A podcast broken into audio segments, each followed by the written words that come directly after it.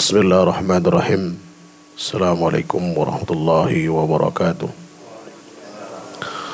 Alhamdulillah nahmaduhu wa nasta'inuhu wa nastaghfiruhu wa nastahdihi wa natubu ilayh. Wa na'udzu billahi min shururi anfusina wa min sayyiati a'malina. May yahdihillahu fala mudilla lah wa may yudlilhu fala hadiya lah. Asyhadu an la ilaha illallah wahdahu la syarika lah wa asyhadu anna Muhammadan abduhu wa rasuluh. Allahumma salli wa sallim ala Muhammad wa ala alihi wa sahbihi wa sallam tasliman katsira, amma ba'd. Insyaallah taala pada siang hari ini kita akan membahas atau mengkaji hadis yang ketujuh dari Kitab Arba'in Nawawiyah, yaitu tentang ad-dinu an-nasihatu. Qala al-muallif rahimahullahu ta'ala an Abi Ruqayyah Tamim ad-Dari radhiyallahu ta'ala anhu, dari Abu Ruqayyah Tamim ad-Dari, semoga Allah meridainya, anna Nabiya sallallahu alaihi wasallam qal, sesungguhnya Rasulullah pernah bersabda, ad-dinu an-nasihatu, agama adalah nasihat. Lalu sahabat berkata, liman, bagi siapa ya Rasulullah?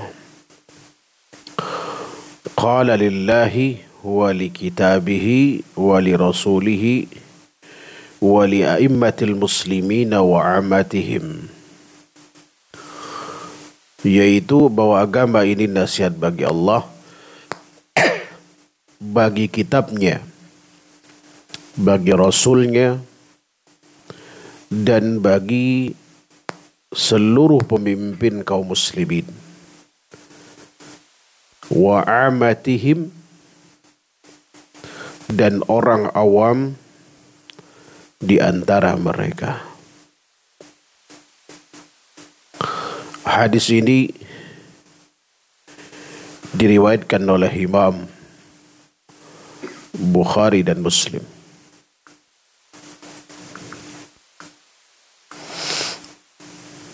Ikhwan dan akhwat sekalian yang dirahmati Allah Subhanahu wa taala, di dalam hadis ini Rasulullah sallallahu alaihi wasallam menjelaskan tentang agama itu. Apa yang disebut dengan din? Beliau katakan an-nasihat, ad-dinu an-nasihah. Ad-din sebetulnya ada dua makna. Bisa dinu amalin atau dinu jaza. Yang dimaksud dengan din adalah din amal atau beban yang dibebankan agama kepada kita disebut dengan ad-din, yang meliputi tiga hal dalam hadis.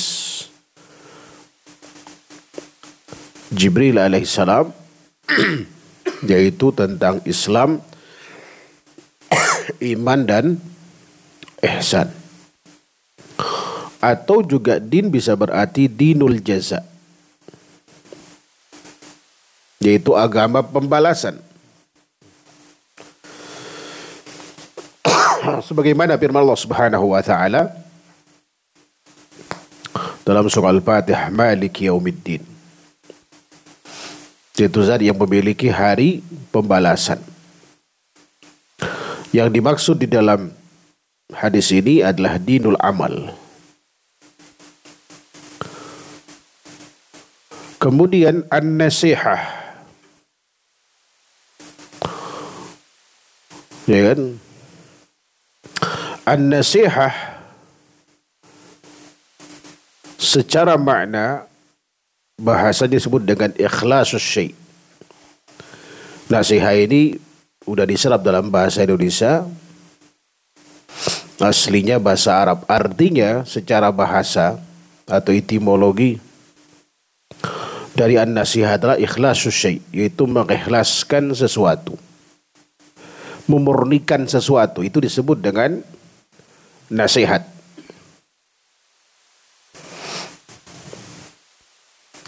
Jadi ad-dinu an-nasihah, yang dimaksud di dinul amal. Nah, kemudian Rasulullah sallallahu alaihi wasallam dalam riwayat lain menegaskan sampai tiga kali, ad-dinu an-nasihatu, ad-dinu an-nasihatu, ad-dinu an-nasihah. Jadi agama itu adalah nasihat, agama itu adalah nasihat, dan agama itu adalah nasihat. Dan kemudian ketika apa namanya mubtada dan khobar itu dalam bentuk ma'rifah, yaitu ad-din mubtada, an-nasihah adalah khabar dalam bentuk ma'rifah. Ini artinya dilhasr. Jadi agama itu hanya nasihat kalau bahasa kita. Jadi terjemahan pasnya adalah agama itu hanyalah nasihat. Lalu kemudian sahabat bertanya, bagi siapa ya Rasulullah? Yaitu nasihat pertama bagi Allah, kitabnya, rasulnya, dan para pemimpin kaum muslimin dan orang awam di antara mereka. Nah, nasihat untuk Allah ini jangan dibayangkan seperti kita menasihati orang, ya kan? Nasihat yang dimaksud di sini adalah sebagaimana makna bahasanya, yaitu membersihkan. Kalau nasihat untuk Allah berarti membersihkan sesuatu dari keyakinan kita yang tidak pantas untuk Allah Subhanahu wa taala. Ini yang dimaksud an-nasiha lillah itu. Makanya Syeikh Utsaimin rahimahullahu taala menyebutkan bahwa nasihat untuk Allah itu mencakup dua perkara.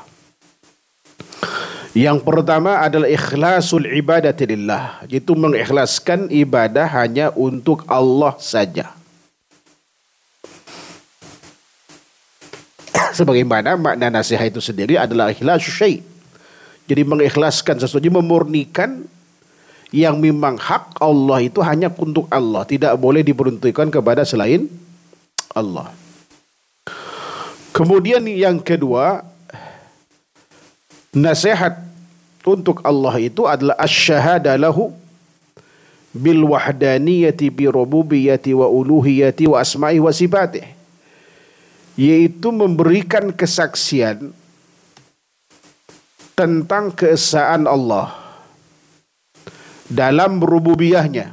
Artinya seluruh pekerjaan Allah itu harus kita yakini esa dalam hal menciptakan, menghidupkan, mematikan, memberikan rezeki, mengatur, dan seterusnya. Semua itu Allah esa dalamnya. Artinya tidak ada sekutu bagi Allah. Kemudian yang kedua, memberikan kesaksian tentang keesaan Allah dalam uluhiyahnya, yaitu dalam segenap amal yang dilakukan hambanya, pastikan itu hanya untuk Allah. Sebab uluhiyah yang dimaksud itu adalah tauhid ibadah, mengesahkan Allah dengan ibadah. Artinya seluruh amal yang dilakukan oleh seorang hamba itu sejatinya hanya untuk Allah saja. Begitu pula dalam asma dan sifat Allah Subhanahu wa taala. Allah punya nama yang indah, punya sifat-sifat yang agung. Maka ketika kita mendapatkan nama-nama Allah Subhanahu wa taala yang terkesan di dalam benak kita itu serupa dengan mungkin nama dan sifat makhluk, pastikan ya kan Allah esa dalam sifat dan asma'nya. Artinya jangan ada di dalam benak kita atau keyakinan kita bahwa Allah setara dengan makhluk atau sekutu dengan makhluk dalam asma dan sifatnya. Karena Allah bukan makhluk. Maka sifat ulu, istiwanya Allah, turunnya Allah ke langit terdekat, itu harus kita imani. Jangan dibayangkan turunnya itu sama dengan turunnya manusia. Allah turun karena Allah yang ngasih tahu itu kepada kita. Ya kan? Dengan caranya. Jangan kemudian kita pula pikirkan tentang perbedaan waktu dari satu tempat ke tempat yang lainnya. Bagi Allah Subhanahu wa taala sangatlah mudah, ya kan? Ya kita sholat saja, waktunya antara satu dengan yang lain kan berbeda antar negara itu. Bagaimana Allah ketika menjawab, ketika orang mengatakan Alhamdulillahirabbil alamin, Allah mengatakan hamidani abdi. Bayangkan dalam satu ini aja banyak orang. Jangan disamakan Allah, sifat Allah itu dengan makhluk. Kita tetapkan sifatnya sebagaimana Allah tetapkan untuk dirinya dan juga yang Rasulullah tetapkan untuk Allah Subhanahu wa taala. Sebab tidak ada yang tahu tentang Allah kecuali Allah. Dan orang yang dikasih tahu Allah adalah para Rasul. Usulnya Nabi kita Muhammad shallallahu alaihi wasallam. Ini makna nasihat bagi Allah. Kemudian nasihat bagi kitabnya Allah, yaitu Al-Quran yang dimaksud di sini. Itu mencakup beberapa perkara berikut diantaranya. Kita harus menjaga dan membela agama uh, kitab ini dari campur tangan orang-orang yang ingin yang merusak Al-Quran, baik dari tashkik, upaya meragukan kaum muslimin terhadap proses penurunan Al-Quran. Kemudian setelah itu mereka gagal dari proses penghimpunan dan penulisan Al-Quran. Ya kan, mereka tidak sadar kalau Al-Quran itu di samping ditulis juga dihafal. Andai kata salah dan ada yang hilang dalam uh, apa namanya tulisan, tapi hafalan tidak akan hilang. Karena yang menghafal bukan hanya satu orang. Dan Allah mudahkan bagi hamba-hambanya untuk menghafal Al-Quran dibanding dengan kitab-kitab suci yang lain. Bahkan pendeta, mana ada yang hafal Injil? Jarang. Ya kan? Apalagi dengan bahasa Ibraninya. Seperti itu. Ya. Kemudian, setelah mereka gagal dalam tashkik, dalam tadi, tadi mulai dari, uh, apa namanya, sum, bahwa ini dari, bukan dari Rasulullah.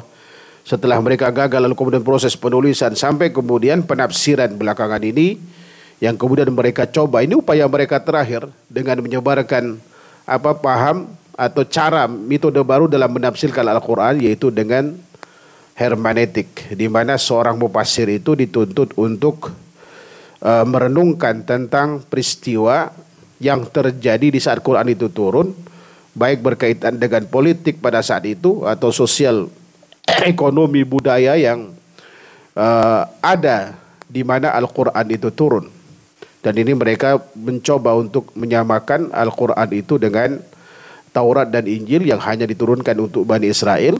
Sementara Al-Quran ini untuk sekalian manusia. Ya kan? Bukan hanya untuk orang Arab saja. Dan kalau Allah pilih Al-Quran dengan bahasa Arab, itu adalah kehendak Allah. Dan tidak ada bahasa yang lebih bagus di dunia ini daripada bahasa Arab. Dan kemudian tidak ada bahasa yang terjaga dari aslinya sampai sekarang kecuali bahasa Arab Al-Quran. Kalaupun ada catatan bahwa bahasa Arab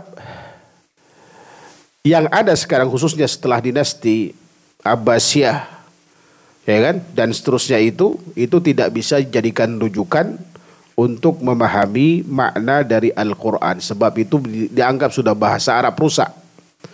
Jadi kalau kita ingin mencari tahu tentang tadi makna nasihat misalnya, ya, bahasa Arab kunonya apa, itu kita merujuk ke kitab-kitab kuno seperti Lisanul Arab, ada Mu'jamul Ain, ada Jamharatul Lughah, ada Maqayisul Lughah. Ini kamus-kamus tua, ya kan? Nah, kemudian yang kedua berkait nasihat dengan kitab ini adalah mempercayai informasi yang disampaikan di Al-Quran itu, bahwa informasinya pasti benar. Tidak ada keraguan di dalamnya. Andai kata kita mendustakan satu saja dari informasi yang Allah sampaikan di dalamnya, berarti kita pada saat itu tidak sedang apa? Nasih. Ya, sedang tidak menasihati Al-Quran, tidak sedang membersihkan Al-Quran dari hal yang mestinya wajib kita percayai, ya kan? Tapi kita kemudian masih ada keraguan di dalamnya.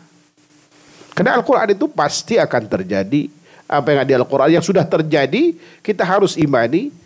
Yang akan terjadi pun kita harus imani, pasti akan terjadi. Hanya masalah waktunya. Kemudian yang ketiga, nasihat kepada Al-Quran itu adalah dengan menjalankan segenap perintah yang ada di dalamnya. Kemudian yang keempat, menjauhi segenap larangan. Karena Al-Quran terdiri antara perintah dan larangan. Di samping berita tentang, ya kan, perkara gaib, juga berita-berita umat-umat terdahulu supaya kita ngambil pelajaran dari mereka, baik atau buruknya. Atau kemudian berita tentang apa yang akan terjadi di masa akan datang, ya kan? Tidak lepas dari itu isinya.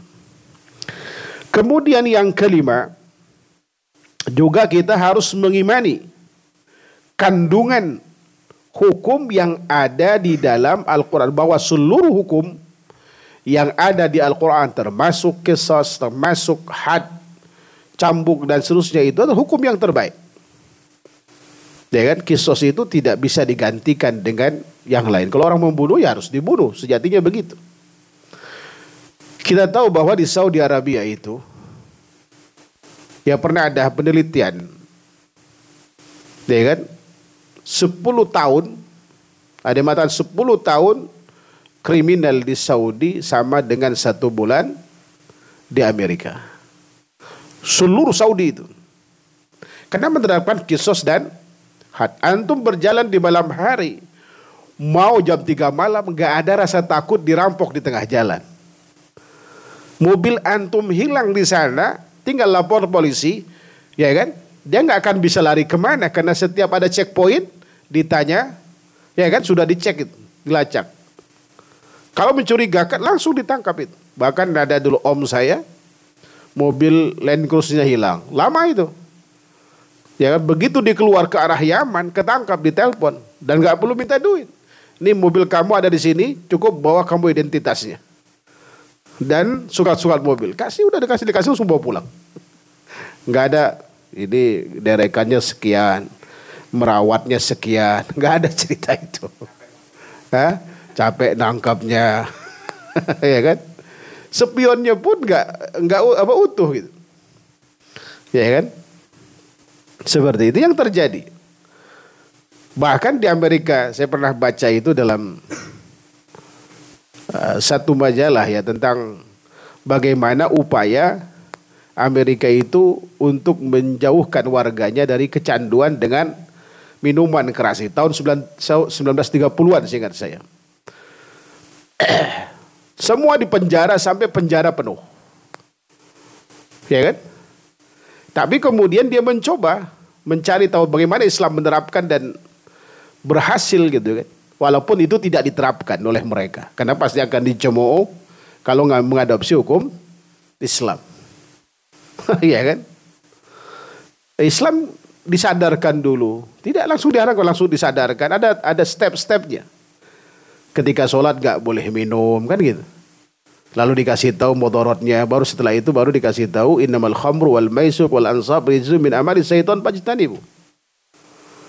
Ya kan? Para sahabat langsung kemudian meninggalkannya ketika tahu haram. Jadi kalau berangkat dari haram, ya kan, orang akan berhenti seperti ngerokok itu. Ada seorang ikhwan sehari bisa habis lima bungkus. Jadi mulutnya jadi cerobong asap. Ya kan? Setelah dia tahu dia haram gitu, dia berhenti, walaupun kata istrinya itu dalam sepekan seperti orang gila, tapi dia bertahan gitu. Sebetulnya kalau berangkat dari hati ingin berhenti bisa. Kenapa kita puas, ketika puasa kita nggak ngerokok itu kuat?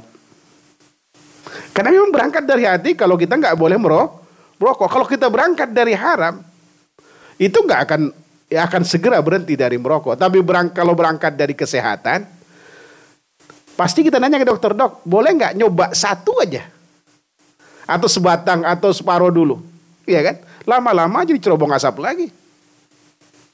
Jadi kalau berangkat dari haram, orang akan bisa meninggalkannya.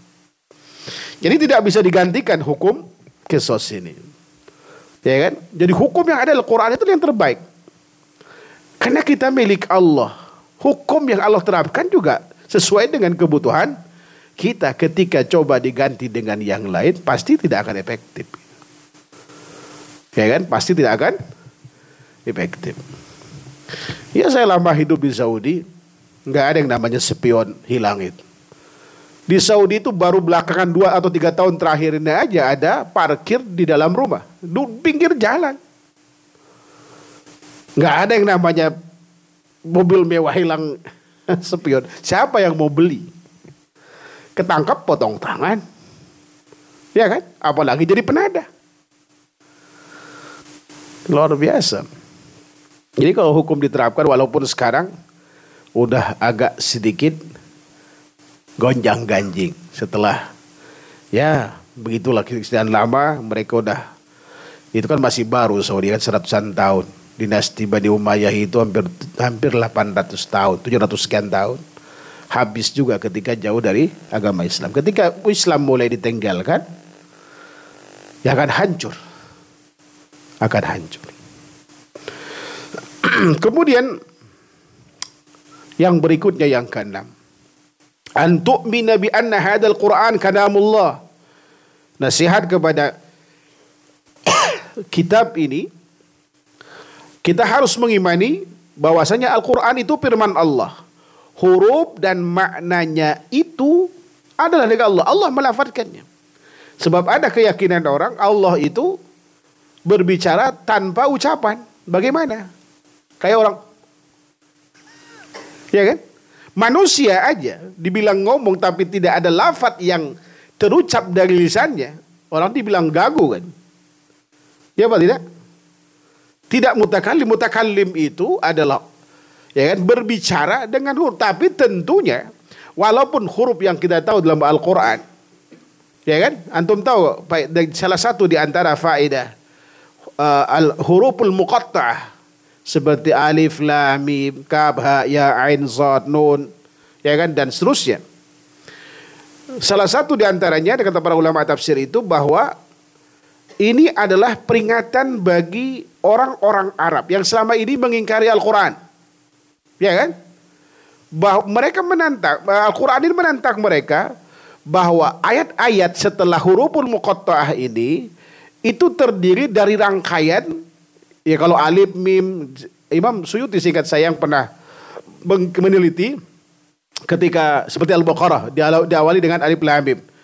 Setelah dikaji, seluruh Al-Baqarah itu lebih banyak hurufnya terdiri dari alif lam mim. Ya kan, kalau antum mau silakan cek satu-satu itu. Totalnya tiga ratus delapan puluh ribuan huruf. Ya kan? Al-Quran itu totalnya seluruhnya. Jadi walaupun kemudian ayat-ayat itu terdiri dari huruf-huruf yang mereka ucapkan sehari-hari, tetapi mereka tidak mampu mendatangkan ya kan satu ayat yang sebanding dengan Al-Quran. Padahal orang Arab pada saat itu di puncak kejayaan bahasa Arab. Saya pernah nanya kepada profesor kami, Profesor Doktor Wade Metropin, Allah yarham. Dia pakar sejarah termasuk juga bahasa. Saya ngambil beberapa ilmu dari beliau, khususnya hadis ya. Beliau, saya tanya beliau, Syekh, berapa lama, berapa umur bahasa Arab itu? Beliau katakan pada saat itu umur bahasa Arab diperkirakan tiga ribu tahun sampai zaman Rasulullah shallallahu alaihi wasallam itu. Jadi awalnya bahasa Arab ini terdiri, terdiri dari dua bahasa Arab, uh, terdiri dari dua bahasa yang dengannya diturunkan kitab-kitab sebelumnya, yaitu Ibrani, ya kan? Kemudian bahasa Aramaik. Kedua bahasa ini sebelumnya ada, Hebrew dan Aramaik ini ada di Habasyah. Kosakatanya sama dengan kita, teta- dengan bahasa Arab, tetapi maknanya bukan Arab kita. ya kan? Yaitu gabungan dari dua bahasa besar, yaitu Ibrani dan Aramaik.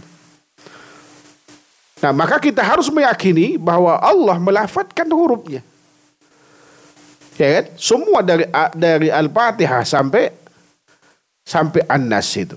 Kita harus meyakini itu. Ya kan? Mulai dari Allah sampaikan kepada malaikat Jibril, malaikat Jibril kepada Nabi Muhammad shallallahu alaihi wasallam, Nabi Muhammad kemudian disampaikan kepada kepada kita. Kemudian poin yang ketiga, nasihat untuk Rasul, untuk Nabi kita Muhammad shallallahu alaihi wasallam.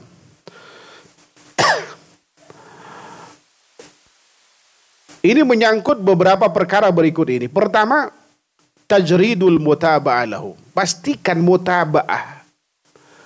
Artinya ketika kita ingin beribadah kepada Allah, itu harus mengikuti cara yang Rasulullah ajarkan kepada kita. Sebetulnya kalau kita ingin terhindar dari perbuatan bid'ah itu gampang, ya kan? Kalau kita ingin ke kuburan, misalkan nih, apa tuntunan Rasulullah shallallahu alaihi wasallam ziarah kubur itu? Jangan ngikutin tradisi. Antum bawa kembang, ya kan? Bawa sesajen, dari mana itu? Antum coba cari, kita cari. Bukankah sumber is- sumber Islam itu apa? Quran, hadis, ijma' qiyas itu pesan tersurat dari surat dan tersirat dari Al-Quran dan hadis kan gitu. Tapi kenapa dalam kenyataannya antara keyakinan kita dengan praktik beda? Itulah yang terkadang menjadi penyimpangan dalam agama ini. Kalau setiap muslim, setiap kita menjadikan Rasulullah sebagai tuntunan bagi kita. Saat mau ziarah kubur kita cari tahu dulu, apa sih sunnah Rasulullah ketika ziarah kubur, apa yang dibolehkan, apa yang tidak dibolehkan. Termasuk ketika menguburkannya seperti apa, cara menguburnya seperti apa, siapa yang boleh datang, siapa yang tidak boleh datang. Maka t- kita tidak akan pernah menyimpang. Maka ketika kita mengambil dari tradisi, berarti nasihat itu bukan untuk Rasulullah. Kita menyeli- men- menyelisih hadis ini gitu. Kita pengen ke masjid, ya kan? Adab dari pergi dari rumah ke masjid, apa yang Rasul ajarkan, jangan apa kata orang. Ini kewajiban kita kan, nuntut ilmu kan, berkaitan dengan akidah ataupun dengan ibadah kita. Di dalam masjid, apa yang Rasul ajarkan kepada kita, apa tuntunan beliau? Muadzin ada tuntunannya, imam ada tuntunannya, sholat berjamaah ada tuntunannya. Kita cari semua yang bersumber dari Rasulullah shallallahu alaihi wasallam. Insya Allah bid'ah itu akan hilang dengan sendirinya. Ya kan? Sebab kita yakini semua manusia, hatta yang pelaku bid'ah sekalipun, kalau ditanya sumber hukum Islam apa? Quran, hadis, ijma', qiyas. Tapi kenapa Anda lakukan bid'ah? Oh, itu kan, itu kan, itu kan, itu kan. Banyak alasan kemudian. Antara keyakinan dengan apa yang dilakukan berbeda. Kemudian yang kedua, iman bi anna Rasulullah shallallahu alaihi wasallam haqqa, bahwa Rasulullah shallallahu alaihi wasallam itu hak, ada. Lam yuk, lam yakdzib wa lam yukdzab. Rasulullah tidak pernah berdusta, tidak pernah didustakan. Dia beliau mendapatkan gelar Al-Amin itu kapan? Saat diutus jadi Rasul? Tidak. Ya kan? Bukankah di saat Abu Jahal dan kawan-kawan disuruh kumpul sama Rasulullah shallallahu alaihi wasallam pada saat itu di hadapan sofa, lalu beliau harus katakan, apakah kalian percaya andai kata ini ada pasukan berkuda akan menyerang kalian dari balik bukit ini? Apa kata mereka? Ya, kami tidak pernah menemukan Anda itu berdusta. Itu diakui oleh orang-orang kafir Quraisy pada saat itu. Tetapi ketika beliau menyatakan beliau seorang Rasul, di tangannya itu azab-azab, ya kan? Langsung Abu Lahab marah pada saat itu. Tabban laka ya Muhammad ali ali hada jama'atana. Celaka kamu Muhammad. Hanya untuk ini kami dikumpulkan. Ya kan, disepelekan agama. Maka turunlah tabbat yada abi lahab wa tab. Ma aghna'hu maluhu wa ma kasab. Rasulullah adalah orang yang tidak pernah berdusta. Taib, maka disebut dengan sadiqul masduq. Jujur, ya kan? Dan orang yang apa namanya, yang dipercayai. Al-thalis antuk minabi kulli ma akhbaru bihi minal akhbaril madi wal hadil mustaqbala. Kita harus mengimani apa saja yang Rasulullah kasih tahu kepada kita tentang peristiwa yang masa lalu, yang sedang berlangsung sekarang ini atau di zaman beliau atau yang akan datang. Di antaranya yang harus kita imani bahwa umat di akhir zaman ini akan dikeroyok oleh seluruh umat manusia seperti orang berebutan mengeroyok makanan yang ada di nampan itu. Sahabat bertanya, apakah jumlah kita pada saat itu sedikit ya Rasulullah? Oh, bal antum katsir, kamu banyak sekali pada saat itu. Ya kan? Kita di Indonesia mayoritas sampai minoritas, tapi rasanya minoritas. Mau menunjukkan identitas keislaman aja takut, ya apa tidak? Ya kan? Kenapa? Penyakit wahan telah melanda umat Islam. Hubbud dunia wa karahiyatul maut. Cinta dunia, takut jabatan masalah. Ya kan? Takut gak naik, takut dimutasi, takut diberhentikan, takut di ini. Ya kan? Padahal mesti didakwahin. Bahkan ada orang Masya Allah kerja di dulu teknisi di hotel. Padahal dia gak ngapa-ngapain. Karena panjang jenggotnya sama jingkrang diberhentikan. Dia terima. Ya Alhamdulillah dia bisnis, bisnisnya maju kan. Ya kan? Rezekinya itu bukan ditanggung hotel. Ya, tidak? Padahal sudah disampaikan. Yang jenggot itu enggak ada kaitan dengan kerjaan. Itu identitas muslim. Kalau ada teroris yang begitu, kita bukan teroris. Teroris jenggotnya benar, jingkrangnya benar, tapi keyakinan yang ngebom orang lain itu yang keliru. Nah, kita enggak punya paham seperti itu. Ya, tidak? Ini yang ada sekarang ini. Kemudian termasuk akan datangnya Imam Mahdi yang pasti bukan versi Syiah. Datangnya Nabi Isa alaihissalam. Kita harus imani itu. Karena Rasulullah yang menyampaikan kepada kita. Yang keempat, jangan menjalankan perintah beliau dan menjauhi larangannya. Menjalankan perintah beliau semampu kita. Sebab Rasulullah mengatakan idza amartukum bi amrin fa'tu minhu mastata'tum.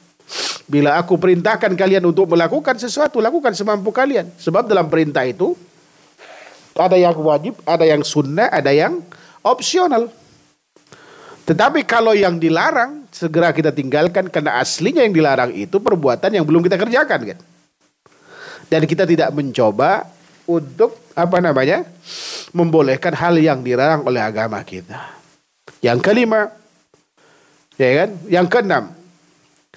Kalau yang keempat tadi mengikuti perintah, keenam menjauhi larangan. Yang keenam adalah membela syariatnya. Ya kan, membela syariatnya. Alhamdulillah sekarang umat Islam walaupun dituduh berbagai macam tuduhan, tetapi membuat orang-orang di luar Islam mencari tahu tentang Islam karena tuduhan. Ya kan? Kalau sedemikian dipraming sedemikian buruk tentang citra Islam itu di Barat, tetapi mendapatkan orang-orang Islam kok baik-baik banget. Bahkan insya Allah hari Jumat ada yang mau masuk Islam satu keluarga. Ya kan? Karena berteman dengan orang yang ngerti agama. Alhamdulillah orang Yunani. Lalu dibilang, saya pengen masuk Islam deh katanya. Ente jangan terlalu, ente kenapa mau masuk Islam? Saya ngelihat kalian kok adem-adem, tenang-tenang hidupnya. Padahal dia orang kaya. Ini yang susah-susah kok masih bisa senyum.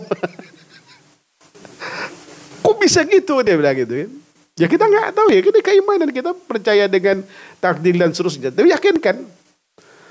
Dia minta diislamkan. Saya bilang siap. Nanti akan saya integrasi. Insya Allah jadi pelajaran buat kita. Ini orang kaya bukan orang bodoh. Dia orang terpelajar. Dia pengusaha gitu kan. Dia masuk Islam. Satu keluarga. Ya kan, orang Cina. Kadang melihat teman-temannya kok baik-baik. Padahal selama ini Islam itu dicitrakan apa? Buruk. Bahkan ada seorang tentara Amerika, ini kasusnya di Baghdad itu. Jadi ada orang, Masya Allah, dia bilang itu, setelah dia Islam cerita itu. Jenggot panjang, dia pakai gamis gitu.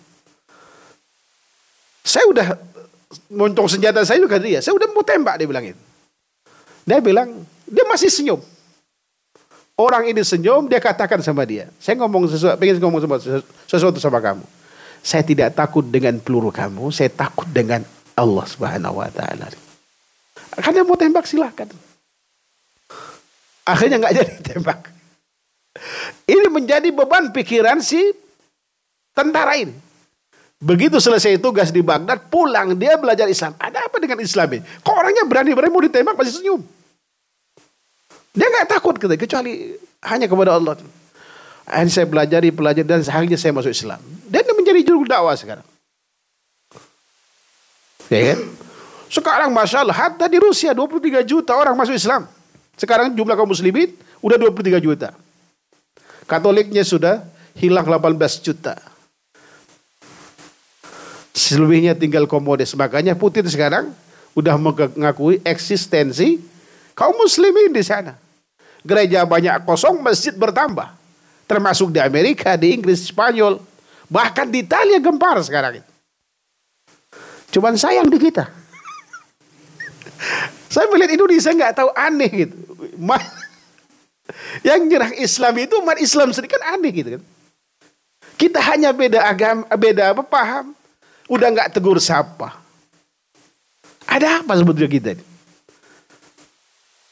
Ini yang jadi masalah. Mestinya kan kita semakin banyak tahu agama, semakin mestinya semakin baik dengan orang sekitar, kan begitu kan? Ini yang masalah di kita itu. Saya coba dengan lingkungan saya, ya seratus persen orang awam dan ya pelaku, ya kan? Tapi apa yang saya lakukan? Saya lakukan, saya bilang selama dia muslim, dia saudara saya. Apa yang wajib, kewajiban saya selama saya mampu, hak mereka saya berikan. Apa yang terjadi setelah sekian tahun, akhirnya kemudian mereka baik. Gitu. Walaupun ada perbedaan di antara kita, nggak ada masalah. Dan mereka nggak mempersoalkan gitu. Saya bilang, oh berarti kita selama ini, karena saya berpikiran begini, kenapa kok selalu ditolak, ditolak? Karena sikap kita sendiri yang jadi masalah. Udah merasa ngaji udah gini, kalau harus menjauh dari orang. Padahal dia orang awam, nggak ngerti apa-apa. Ingat, perbedaan itu tidak menghilangkan hak orang lain yang Allah bebankan kepada kita. Jangankan sama-sama muslim, beda agama saja. Kan wajib kita berbuat baik sama orang kafir itu. Selama mereka tidak memerangi kita, tidak mengusir kita dari kampung halaman. Ini ajaran Quran, surah Mumtahan ayat delapan itu. Rasulullah mengunjungi tetangga Yahudi yang sakit. Bayangin beda agama. Kok kita aja yang kui satu kunut nggak kunut, yang satu nggak tahlilan, ini tahlilan. Hanya itu di kita itu kan. Seakan-akan udah nggak tegur sapa. Saya tiga tahun saya tinggal di tempat saya sekarang itu. Kita salam, assalamualaikum ya, ya. Jawab salam nggak. Tapi alhamdulillah setelah komunikasi baik gitu kan. Saya, saya canda sama beliau, Pak Haji, saya itu saudara Anda, saya tahu apa yang Anda lakukan karena saya juga dulu begitu. Sekarang Anda melakukan, saya bilang saya tidak melakukan ini, saya kasih alasannya. Setelah saya dekat sama beliau. Anda melakukan urusan Anda dengan Allah. Tapi jangan karena Anda melakukan maksa saya untuk melakukannya. Begitu pula saya tidak maksa Anda, yang penting udah bukanlah kumbinukum beliau karena bersama agama. Ini urusan Anda dengan Allah. Ini urusan saya dengan Allah, tapi hak Anda tidak akan hilang dari saya. Begitu pula hak saya tidak akan hilang. Karena perbedaan kita, Anda muslim, saya muslim. Enggak orang dengan tahlil, orang enggak keluar dari agama. Hanya memang itu tidak disyariatkan dalam agama kita. Itu hal yang berbeda kan. Ini nasihat untuk orang awam yang terakhir.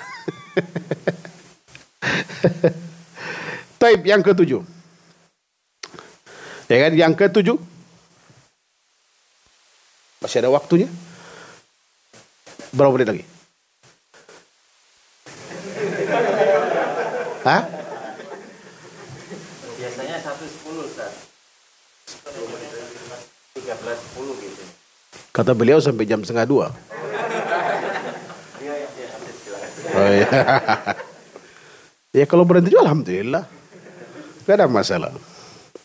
Tapi maksud saya ini ini saya kira bagian penting nanti e, nasihat buat e, apa namanya pemimpin, siapa pemimpin yang dimaksud, termasuk kemudian juga buat orang awam. Saya mungkin akan bahas pada pertemuan berikutnya. Untuk ini saya akan bahas sampai kepada nasihat kepada Rasulullah Sallallahu Alaihi Wasallam. Oke. Taib yang kedelapan. Anta'taqida anna ma ja'a 'anil Rasulullah sallallahu alaihi wasallam bahwa kama ja'a 'anillah.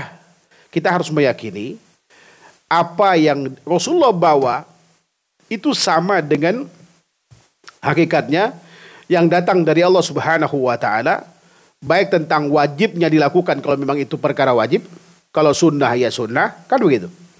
Karena tidak semua yang ada di Quran wajib kan? Ada yang wajib, ada yang sunnah, kan gitu. Ada yang makruh, ada yang haram, ada yang mubah. Begitu pula hadis Nabi sallallahu alaihi wasallam. Kenapa demikian?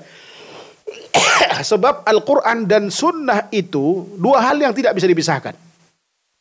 Kita harus meyakini keduanya wahyu Allah Subhanahu Wa Taala. Hanya ada perbedaan, ya kan? Quran wahyu juga eh, apa? Ada perbedaan dan persamaan. Perbedaan persamaannya keduanya sama-sama wahyu. Sebab Allah Subhanahu Wa Taala mengatakan, "Wa ma yat dalam surah An-Najm, wa ma yantiqu 'anil hawa in huwa illa wahyu." Yoha. Jadi Rasulullah shallallahu alaihi wasallam itu nggak pernah bicara kecuali berdasarkan wahyu yang diwahyukan kepadanya, ya kan? Baik wahyu yang dimaksud Al-Quran ataupun hadis. Kemudian kehujahannya sama. Ini yang harus kita yakini dalam poin ini. Sebab Rasulullah katakan inni utitul Quran wa mithluhuma. Sungguh telah diturunkan kepadaku Al-Quran dan semisalnya bersamanya. Artinya bahwa hadis dan Quran itu sama-sama adalah hujjah bagi kita. Ya kan? Sebab Al-Quran, kalau dibilang lebih butuh mana? Al-Quran terhadap hadis atau hadis terhadap Al-Quran? Quran terhadap hadis. Jadi Quran itu sangat butuh penjelasan apa? Hadis. Tidak sebaliknya. Karena Al-Quran itu hanya turun secara global. Maka disinilah fungsi hadis Nabi Sallallahu Alaihi Wasallam bisa menguatkan apa yang datang di Al-Quran. Ketika di Al-Quran diperintahkan kita untuk sholat, kan tidak jelaskan cara sholatnya gimana. Hadis menerangkannya. Diperintahkan zakat juga sama, nggak digencikan. Siapa yang wajib, siapa yang menerima, apa saja harta-harta yang wajib dizakati. Hadis menjelaskannya, ya kan? Kemudian merincikan yang turun secara global. Kemudian mengkhususkan keumuman yang ada di Al-Quran. Fungsi Quran, fungsi hadis itu. Kemudian membatasi kemutlakan hadis. Dan juga menjelaskan tentang asbabun nuzul. Kemudian juga sunnah itu secara independen, ya kan, memproduk hukum di luar yang ada di Al-Quran. Namun tidak bertentangan dengan Al-Quran. Seperti di Al-Quran gak disebutkan larangan tentang mempoligami istri dengan dengan bibinya. Di Al-Quran hanya dilarang wa antajma'u bainal ukhtaini lama qad salaf. Kita nggak boleh mempoligami istri dengan saudari kandungnya, kakak atau adiknya, ya kan? Apakah kemudian pertanyaan kenapa nggak disebutkan di Al-Quran lalu kemudian kita boleh mempoligami istri kita dengan dengan bibinya, dari ayah atau dari ibunya? Jawabannya tidak. Di mana? Ada di hadis. Banyak sekali uh, hukum yang secara independen ada di hadis, tidak ada di Al-Quran, dengan catatan hadis yang dimaksud minimal memenuhi syarat makbul dengan derajat adalah hasan li ghairihi. Itu hujjah bagi kita.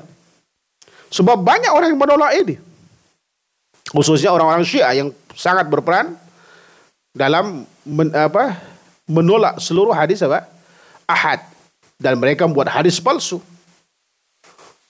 ya kan? Karena ada ada keyakinan yang masalah di diri mereka, yaitu kalau tidak bersumber dari Al-Ubaid mereka tidak menerimanya. Bayangkan jumlah sahabat itu seratus dua puluh ribu orang, sementara Al-Ubaid yang diakui mereka hanya puluhan orang.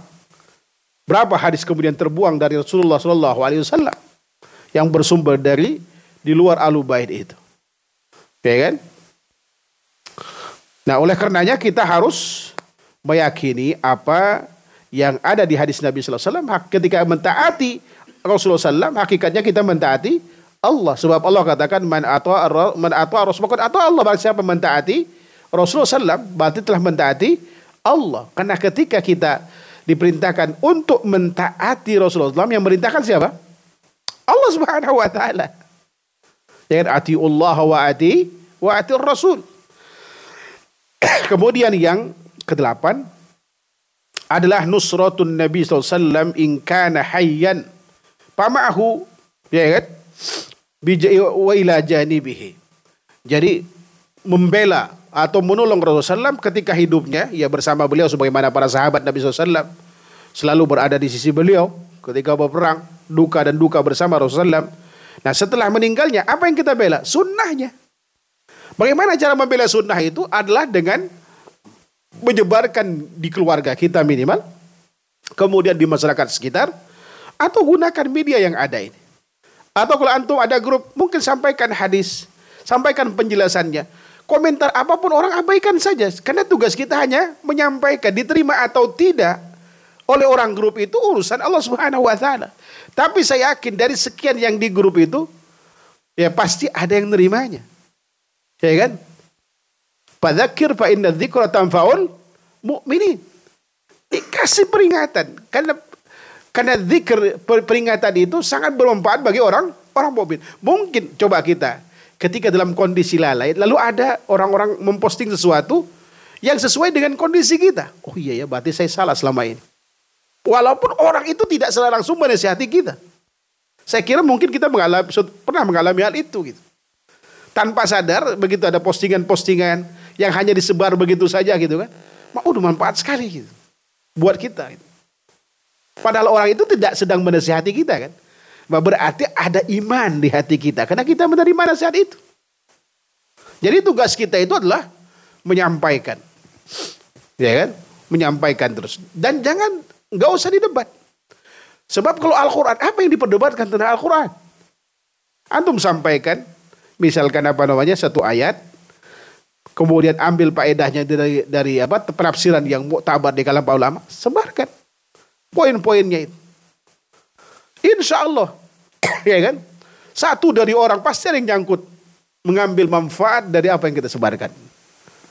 Mungkin suatu saat ketika kita di akhirat butuh pahala, tiba-tiba ada gunung pahala yang kita nggak, ini dari mana amal ini?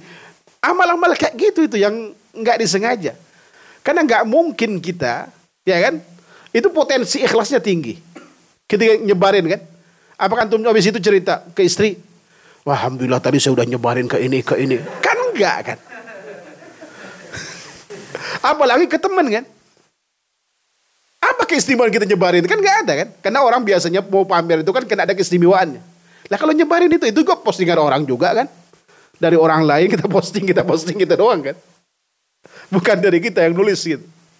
Hanya posting aja. Itu potensi ikhlas itu tinggi. Ya kan. Makanya kita lakukan hal-hal seperti, seperti ini. Dalam rangka apa? Menjaga kelestarian sunnah Rasulullah Sallallahu Alaihi Wasallam.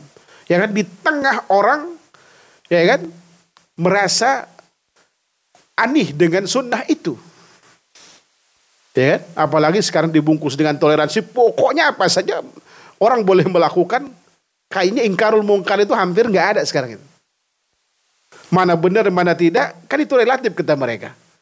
Ini paham liberal ini hatta ke orang awam. Saya pernah diskusi dulu sama dosen saya ketika dia bilang bahwa e, menafsirkan Al-Quran itu jangan, ya kita harus menerima semua pendapat orang lah, jangan kita merasa yang paling benar gitu. Ya kan? Ini saya bumerang perucapan seperti ini. Kata dia, jangan Al-Quran itu kalamullah, kalam yang agung, kalam yang suci, kalam yang tinggi. Tidak boleh kita tafsirkan hanya sesempit penafsiran ulama dahulu, kata dia bilang itu. Kita juga punya akal untuk menafsirkannya. Artinya boleh kita tafsirkan sesuai keinginan kita, kata beliau. Apa yang saya lakukan? Saya coba nafsirin omongan dia. Ya kan? Jadi saya memang berisiko. Saya memang nuntut dia apa? Saya yakin dia akan marah. Poinnya di marahnya. Kalau dia nggak marah bagus sebetulnya. Ya kan? Saya bilang, Pak, boleh saya komentar? Silahkan. Anda nerangin sesuatu. Saya paham apa yang saya Anda sampaikan. Tapi kesimpulan saya bahwa Anda gila, Anda sedang ngoceh. Gitu. Apa maksud Anda? Nah, ini dia. Saya kan sedang tafsirin omongan Anda sesuai keinginan saya dong. Anda nggak boleh nyalahin saya. Anda punya keinginan dari ucapan, ya apa tidak? Ada yang Anda maksud dari ucapan Anda itu, iya kan? Saya menafsirkan semau saya. Apa salahnya saya? Kan kita, saya liberal tuh, lihat. Ya kan? Al-Quran itu punya maksud, iya kan? Dan cara menafsirkan pun ulama, emang Imam Imam Bukhari itu orang bodoh. Imam, masya Allah, kitab karya tulisnya sangat banyak. Ya, langsung diakui penafsiran itu yang terbaik dengan cara-cara mereka itu. Al-Quran, Al-Quran, Al-Quran dan hadis dan seterusnya. Itu logik gitu. Karena tidak ada yang tahu tentang Al-Quran kecuali Allah, ya apa tidak? Maka penafsiran terbaik Al-Quran dengan Al-Quran, Al-Quran dengan hadis, Al-Quran dengan akwal sahabat, Al-Quran dengan akwal tabi'in, Al-Quran dengan... Ya, baru kemudian pendekatan bahasa, ini, ini, istiad para ulama dan seterusnya gitu. Tidak segampang itu. Anda begitu saya tafsirkan, Anda marah. Kalau kita betul-betul liberal tulen, ya kan? Tidak boleh semua dosen menyalahkan jawaban mahasiswa. Salah nggak saya? Karena jawaban mahasiswa itu yang terbaik menurut dia. Salahnya di mana? Ketika Anda salahkan, Anda bukan liberal. Coba antum kayak gitu kan? Berani nggak? Karena banyak mahasiswa kita itu hanya cium tangan, pengen dapat nilai. Ini yang jadi masalah. Saya tantang, kalau saya diusir nggak ada masalah. Tapi saya akan datangkan wartawan. Kalau saya diusir, saya masalahnya saya apa kan? Seperti itu. Ini yang terjadi gitu di masyarakat kita. Bahkan di, ketika dia katakan, Anda punya istri nggak? Saya wallah saya katakan sama dosen ini. Karena dia masya Allah sering menyerang Islam. Anda punya istri? Iya. Boleh nggak saya katakan istri Anda istri saya? Apa alasan Anda kalau itu istri Anda? Anda kena nikah sama dia kan? Nikah hukumnya apa? Hukum Islam. Kalau hukum Islam, jangan Anda terima yang enak sesuai dengan selera Anda, yang tidak sesuai dengan selera Anda, Anda buang. Ya apa tidak? Liberal itu hanya omong kosong. Ya kan? Ini yang terjadi. Mereka tidak mau dikritik omongannya. Tetapi Al-Quran, kalau kalau antum berani, kan ada diktat yang dibagi biasanya. Iya kan? Ketika dia ngomong tentang Al-Quran, oh masya Allah, nggak ada artinya. Al-Quran ini kan lembaran biasa aja, kertas seperti biasa. Ini produksi yang produksi Cina kata mereka. Iya kan? Ini kertas biasa. Coba antum ambil tuh karya tulisnya itu. Bentar. Antum sobek-sobek, injek-injek, ludahin. Kira-kira gimana dia? Ini kertas Pak, kan ilmu Anda di kepala Anda. Kenapa Anda marah ini? Ya kan? Fitrah biasanya bicara itu. Kita dulu waktu di kampus itu ada ada teman di lima orang untuk nyerang dosen itu. Kerjanya kita baca buku, nggak masalah gitu. Seperti itu. Ada yang memang responnya ya marah, nilai kita dikasih C. Ya kan? Seperti itu. Ada yang masya Allah dia nerima, dia nerima gitu. Saya dikritik hanya dua dosen yang saya hormati dari sekian yang ada. Anda tidak apa namanya, tidak punya adab, tidak. Saya bilang kenapa saya harus punya adab sama orang yang tidak percaya dengan Al-Quran, tidak punya adab dengan hadis Nabi Sallallahu Alaihi Wasallam. Kenapa saya hormati beliau ini berdua? Karena masya Allah beliau sangat mengagumi Al-Quran dan hadis Nabi shallallahu alaihi wasallam sesuai dengan bidang yang mereka kuasai. Nggak pantas yang menghormati mereka gitu. Seperti itu. Ya kita berani ngomong ya karena sekolahnya kan gratis gitu kan. Keluar-keluar aja. Saya dapat beasiswa, dapat jatah lima dulu saya kasih sama kawan selebihnya. Ini yang ada sekarang. Masya Allah itu sistematis.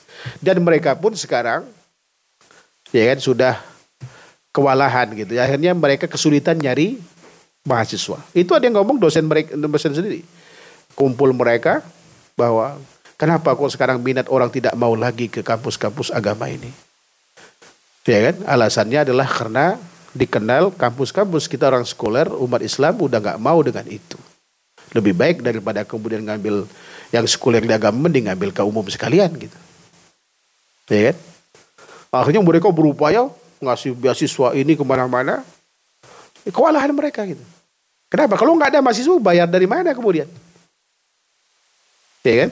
Ini yang terjadi. Ya mudah-mudahan lambat laun, insya Allah Ta'ala, hal-hal kebatilan seperti ini akan sirna dengan sendirinya. Allah berjanji Al-Quran, idza ja'al haqqu wa zahaqal batil innal batila kana zahuqa. Kalau kebenaran datang, kebatilan itu akan hilang dengan sendirinya. Maka kita terapkan sunnah.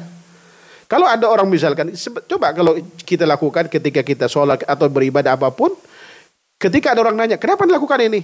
Saya sedang ngamalin kalau nggak Al-Quran ataupun hadis. Kira-kira mereka nolak apa tidak? Gak akan mungkin nolak. Hadis itu di mana ini? Bisa jadi kayak gitu. Karena mereka gak tahu. Kasih tahu aja. Gak usah didebat. Nih hadisnya. Ya seperti saya bilang tukang galon. Orang yang suka, rajin ngaji. Dia mengamalkan apa yang dia tahu. Ngamalin sholat suruk. Sementara marbot masjid dan imam masjidnya itu gak tahu kalau ada sholat suruk. Yang ada di pikiran dia, gak ada sholat setelah sholat subuh. Begitu dia sholat dimarahin.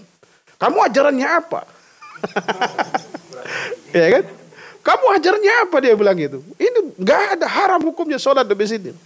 Qadarullah, beliau cuma dengar kajian, nggak tahu hadisnya kan. Datang ke rumah, Ustaz, tolong tulisin hadis tentang sholat suruk tuh ada nggak? Katanya. Saya tulisin, baru disampaikan nih hadisnya. Emang ada? Dari mana kamu dapat, katanya? Bukan. Tapi akhirnya kemudian tahu kan. Ya kita nggak usah marah karena dia mengingkari sesuatu yang tidak lumrah dilaku, lakukan gitu. Ini sunnah yang hampir terlupakan, termasuk sholat empat rakaat setelah isya yang setara dengan yang dilakukan pada malam Lailatul Qadar. Kan nggak pernah lakukan. Ada yang lakuin? Nggak juga kan? Atau baru tahu? Sudah tahu kan? Bukan witir. Bukan ada, ya ada witir, tapi bukan witir. Jadi empat rakaat kalau kita lakukan sama dengan yang kita lakukan pada malam Lailatul Qadar. Itu Rasulullah lakukan di rumah uh, Maimunah. Dalam riwayat Bukhari ada riwayat Tabrani. Pahalanya besar. Coba kalau antum lakukan kayak gitu. Habis sholat sunnah, datang sholat. Ini sholat apaan ini? Padahal itu ada syariatnya. Cuman gak tahu aja kan gitu. Gak ada yang baru dalam Islam ini. Yang baru itu karena kita baru. Sama dengan kita baca koran. Mungkin yang diterbit. Kayak kemarin saya dapat koran tahun lima puluh tiga. Bagi saya itu baru. Karena lima puluh tiga saya belum lahir. Bagi orang yang hidup zaman itu nggak ada yang baru kan. Ah ini mau udah zaman udah kuno itu. Bagi kita informasinya baru. Apa informasinya? Yaitu tentang istilah kadrun, istilah Islam Arab, Islam. Ternyata itu P K I. Ya kan? Jadi kalau orang-orang bilang kadrun, Islam Arab, ya kan? Bukan Arab dan seterusnya. Itu benih-benih P K I. Dan itu sebelum tahun ya kan enam puluh lima itu. Saya baru tahu itu.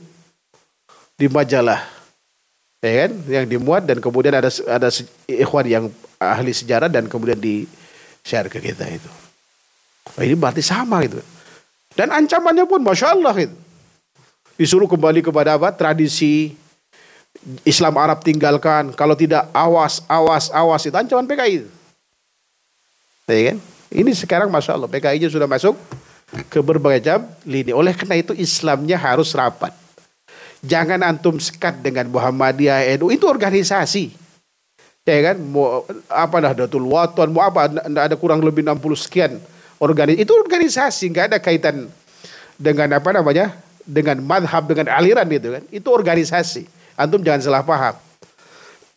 Ya kan? Bersatu. Ya kan? Karena kita boleh, kata Imam Ibnu Taimiyah rahimahullahu ta'ala, bersatu dengan hatta ahlul bidah sekalipun dalam memerangi apa? Kebatilan yang sama atau musuh yang lebih besar. Ya kan? Kalau yang namanya P K I itu Masya Allah, antum tahu kalau antum baca sejarahnya bagaimana sadisnya mereka. Ya kan? Sadisnya mereka. Oleh kerajaan hati-hati. Ya kan? Hati-hati. Bahkan konon sudah lobang-lobang pun sudah dibuat yang tiga puluh meter, enam puluh meter. Di daerah Jawa, ya kan? Yang pakar apa? Ustadz Alpian Tanjung. Dan itu dia aku keilmuannya dia ngisi di tentara segala macam kan? Artinya bukan abal-abal yang disampaikan itu. Dan taruhannya nyawa beliau. Dan beliau sampaikan itu. Ya kan? Bahkan ada juga ikhwan yang di tentara ngasih. Ya keluarganya juga ada tentara, dari di polisi ngasih tahu hati-hati, hati-hati aja. Seperti itu. Ya tidak semua tentara, tidak semua apa nama aparat itu. Ya pro mereka banyak orang, Masya Allah, yang masih punya hati nurani, yang masih sayang dengan negeri kita tercinta ini. Tapi bagi kaum muslimin, kalau suatu saat misalkan terjadi perang, ya negara kita membutuhkan kita, maka setiap orang harus membelanya. Ya kan? Tanpa harus, ya kalau perlu diminta-diminta, karena jumlah tentara sangat sedikit. Benteng terakhir adalah, ya kaum muslimin sendiri kan. Makanya orang barat itu tidak akan pernah bisa menguasai Indonesia sebelum melumpuhkan tentara sama kaum muslimin. Tapi ketika Islam ya sudah dilumpuhkan, eh, tentara dilumpuhkan, diamputasi dan segala macam, kaum musliminnya juga sama. Sudah, tinggal nama nanti Indonesia ini. Tapi mudah-mudahan tidak. Itu kan skenario mereka. Insya Allah kalau kita bersatu tidak ada kekuatan yang bisa mengalahkan. Karena Allah akan turun membela kita. Dalam sejarah kita, Babu Runcing bisa ngusir Belanda. Ya kan? Dengan alat yang begitu canggih. Ya kan? Insya Allah akan terulang kembali itu. Tetapi kemenangan ada di pihak orang-orang yang membela agama Allah Subhanahu wa taala. Mudah-mudahan agak apa negara kita aman sehingga kita bisa beribadah Allah Subhanahu wa taala dengan leluasa. Taib, ini saja barangkali pas jam tiga belas tiga puluh pas itu. Jadi nggak ada tanya jawab ya. Ya, saya tutup dulu, kalau mau tanya jawab saya tunggu, enggak masalah. Mungkin antum ada kebutuhan lain. Wallahu taala alam. Sallallahu alaihi wasallam. Subhanakallahumma wa bihamdika asyhadu an la ilaha illa anta astaghfiruka wa atubu ilaik. Assalamualaikum warahmatullahi wabarakatuh.